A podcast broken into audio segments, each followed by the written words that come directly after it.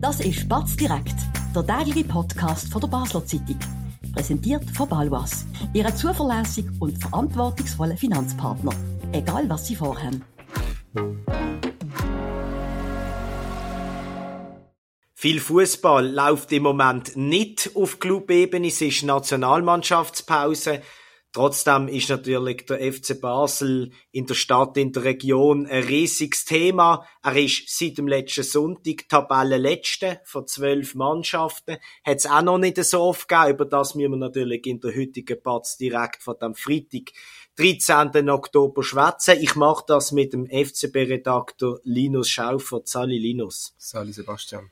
Der FCB, ich habe es angesprochen, bewegt natürlich die Leute enorm. Die Unzufriedenheit ist groß. Ähm, ich glaube, das spürt auch, auch der, äh, der Verein, der, die Verantwortlichen, der David Dage, ist auch in den letzten Wochen schon ein bisschen in die Offensive gegangen. Der große sind in der Basler Zeitung, dann in der NZZ. Und am Mittwoch ist er zu Gast bei Blue in einem, in einem Talk, fast eine Stunde ähm, wo er über die aktuelle Situation geredet hat. Was hat er dort äh, für die äh, für einen Eindruck gemacht, Linus? Ähm, der David Dage hat bei Blue unterm Strich für mich einen guten Eindruck gemacht. Ähm, man hat gemerkt, dass er gelernt hat, dass er muss offensiv kommunizieren. Ähm, er ist auf Sachen eingegangen, die ihm in der Vergangenheit eben vorgeworfen worden sind. Ähm, und unterm Strich habe ich das wirklich eine gute Sache gefunden. Wir haben ja das auch schon gelobt, also ihr in der Zeitung und der Chefredakteur Marcel Rohr und ich vor zwei Wochen im Podcast nach dieser Trainingsentlassung, dass der David Degen ähm, ja, ehrlich wirkt, damals sehr knickt, immer noch knickt ist, aber das, was du sagst, er hat gemerkt, wir sind Offensive gekommen. Das finde ich auch, wenn wir ein bisschen aufs Inhaltliche äh, zu sprechen kommen.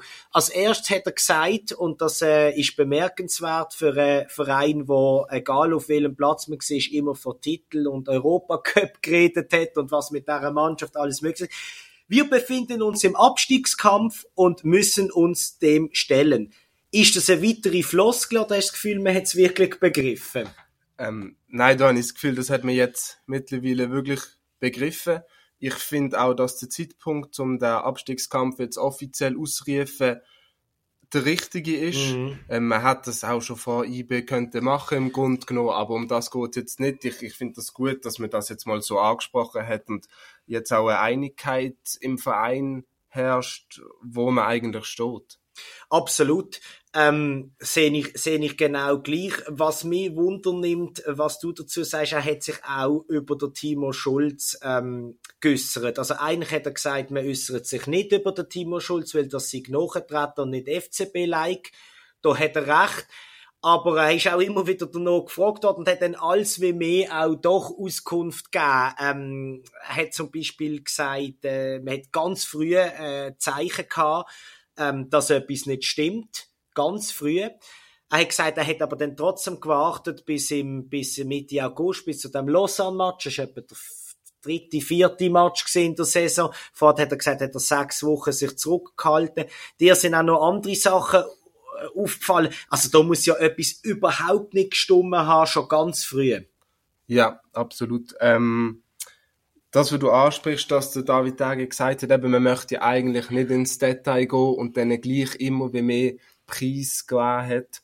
Das ist auch etwas, was ich mich gefragt habe, oder wo ich mir gedacht habe, gut, das ist ein bisschen widersprüchlich. Ähm, ich finde es nicht richtig, so im Timo Schulz noch, noch so in, in dieser Art und Weise auf ihn eingehen.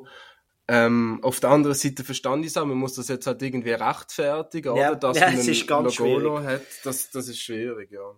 Ähm, er hat auch noch gesagt, und das habe ich bemerkenswert gefunden, das hat er auch ähm, bei der Ankündigung vom Timo Schulz hat, wie, wie, wie die Gespräche äh, überzeugt haben und äh, am, am, Mittwoch hat er auch in der Sendung nochmal gesagt, er hat da alles Bescheid gewusst über die Mannschaft, über einzelne Spieler, offenbar eine, eine sehr gute ähm, Präsentation gehalten.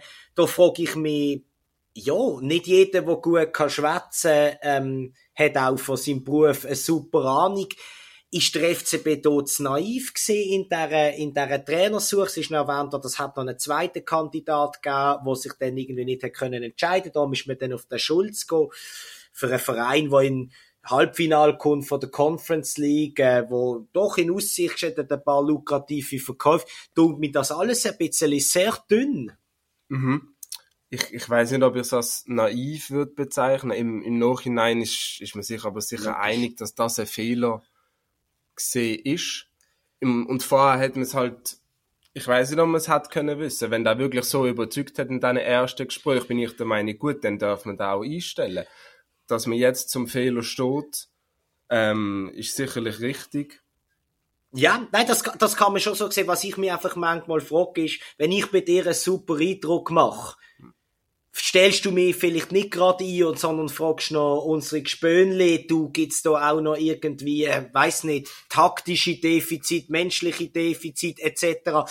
Ich frage mich einfach da, ob der FCB ähm, genug unternommen hat, so quasi äh, aus der Wirtschaftswelt die klassische Due Diligence zu machen und sich vielleicht ein bisschen schärfer, schöne Wort ähm, hat leid auf der anderen Seite kann man ja auch mal fragen, meine, Vielleicht gibt es ja Leute, der Timo Schulz wird wahrscheinlich ein davon sein, die sagen, ich habe einen guten Job gemacht, ich kann nichts dafür, wenn sie mich gerade entlöhnt. Ich, es läuft ja jetzt unter dem Heiko Vogel auch nicht besser. Also ob er wirklich einen guten oder einen schlechten Trainer beim FCB ist, wird man glaube ich nie erfahren.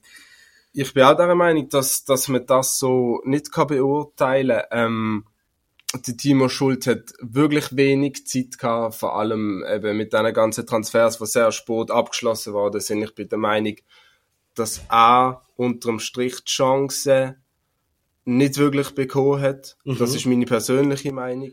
Ähm, ja. In dieser Phase, oder? Wo so viel gewechselt hat. Ja. Ähm, bin ich auch einverstanden. Jetzt steht wieder der Heiko Vogel an der Seitenlinie, momentan wahrscheinlich die umstrittenste Figur im Club, sicher auch stärker als der David Dage. Ähm, wo das anführt, über das reden wir gerade, machen aber jetzt rasch eine kurze Werbepause. Spannende Themen kann man auch bei uns besprechen. Bist Unternehmerin oder Unternehmer und kommst in eine Situation, wo du eine neutrale Meinung oder Fachwissen brauchen kannst? Wir beraten mit Herz und Köpfli melde bei der Olivia Grossen von der Co-Partner Revision AG in der Dalbenanlage in Basel. Ja, Linus, ähm, seit der Heiko Vogel übernommen hat, ähm, nach der Entlassung vom Timo Schulz, zwei Spiel, null Punkte. Ähm, eins davon gegen IB kann man sagen, okay, phasenweise okay, nicht mehr auch gesehen drei Schüsse, drei Goal, ja, ein bisschen Steigung im Vergleich zu dem desaströsen Match gegen Lausanne Uschi.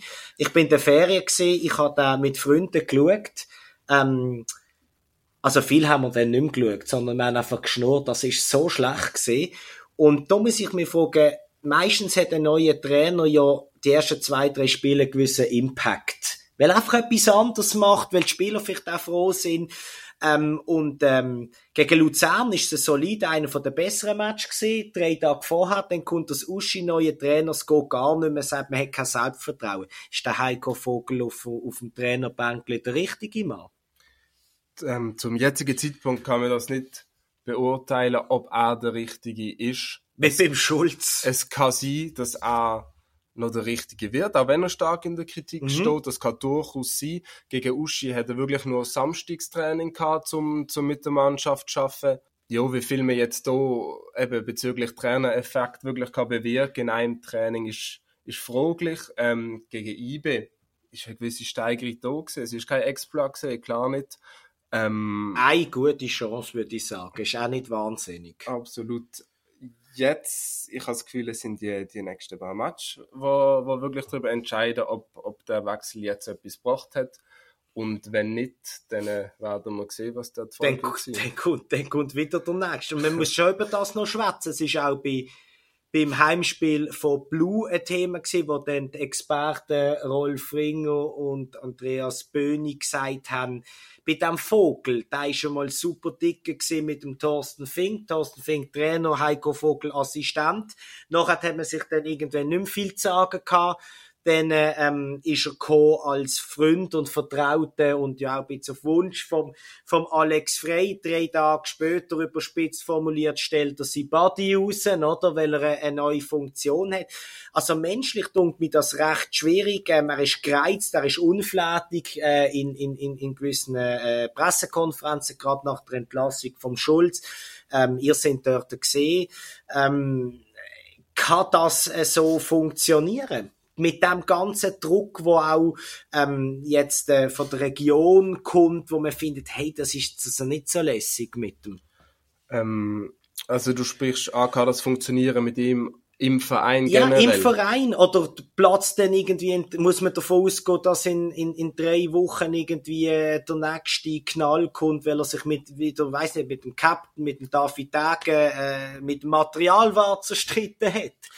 Ähm, ich denke, eben, es steht und fällt mit einer kommenden sportlichen Leistungen. Wenn das anhaut, anhauen sollte, kann das funktionieren mit ihm als Trainer dass er nochmal zurückgeht ähm, zur Position vom Sportdirektor, das ist zu bezweifeln und da ist man sich weitestgehend eigentlich auch einig, dass es nicht zu dem wird kommen. Okay, okay, das ist, sehr, das ist, das ist interessant. Wir schauen es an, wir verfolgen den FCB weiter, aber bis letztes müssen wir noch besprechen. Ähm, Fieberig fast äh, hat sich das verbreitet in dieser Woche. Ganz viele Freunde ähm, und Bekannte haben mir geschrieben, du kannst dich mal bei der Sportredaktion erkundigen. Stimmt das? Kommt Gigiöri zurück, in welcher Form auch immer. Linus, ihr seid dem nachgegangen und ihr könnt was dazu sagen. Wir sind dem ausführlich nachgegangen und laut unseren Informationen wird es nicht ähm, zum irgendeinen präsidialen Wechsel kommen bei Rot-Blau, wo die Gigi Öri involviert ist. Das sind unsere Informationen Stand jetzt. Ähm, es ist auch mal gedreht gesehen, dass ihre Mann wird irgendwie reinkommen.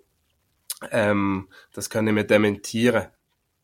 Das heißt also weder keine offizielle ähm, Funktion, auch nicht irgendwie als Mäzenin oder als sonst irgendetwas stand heute nicht.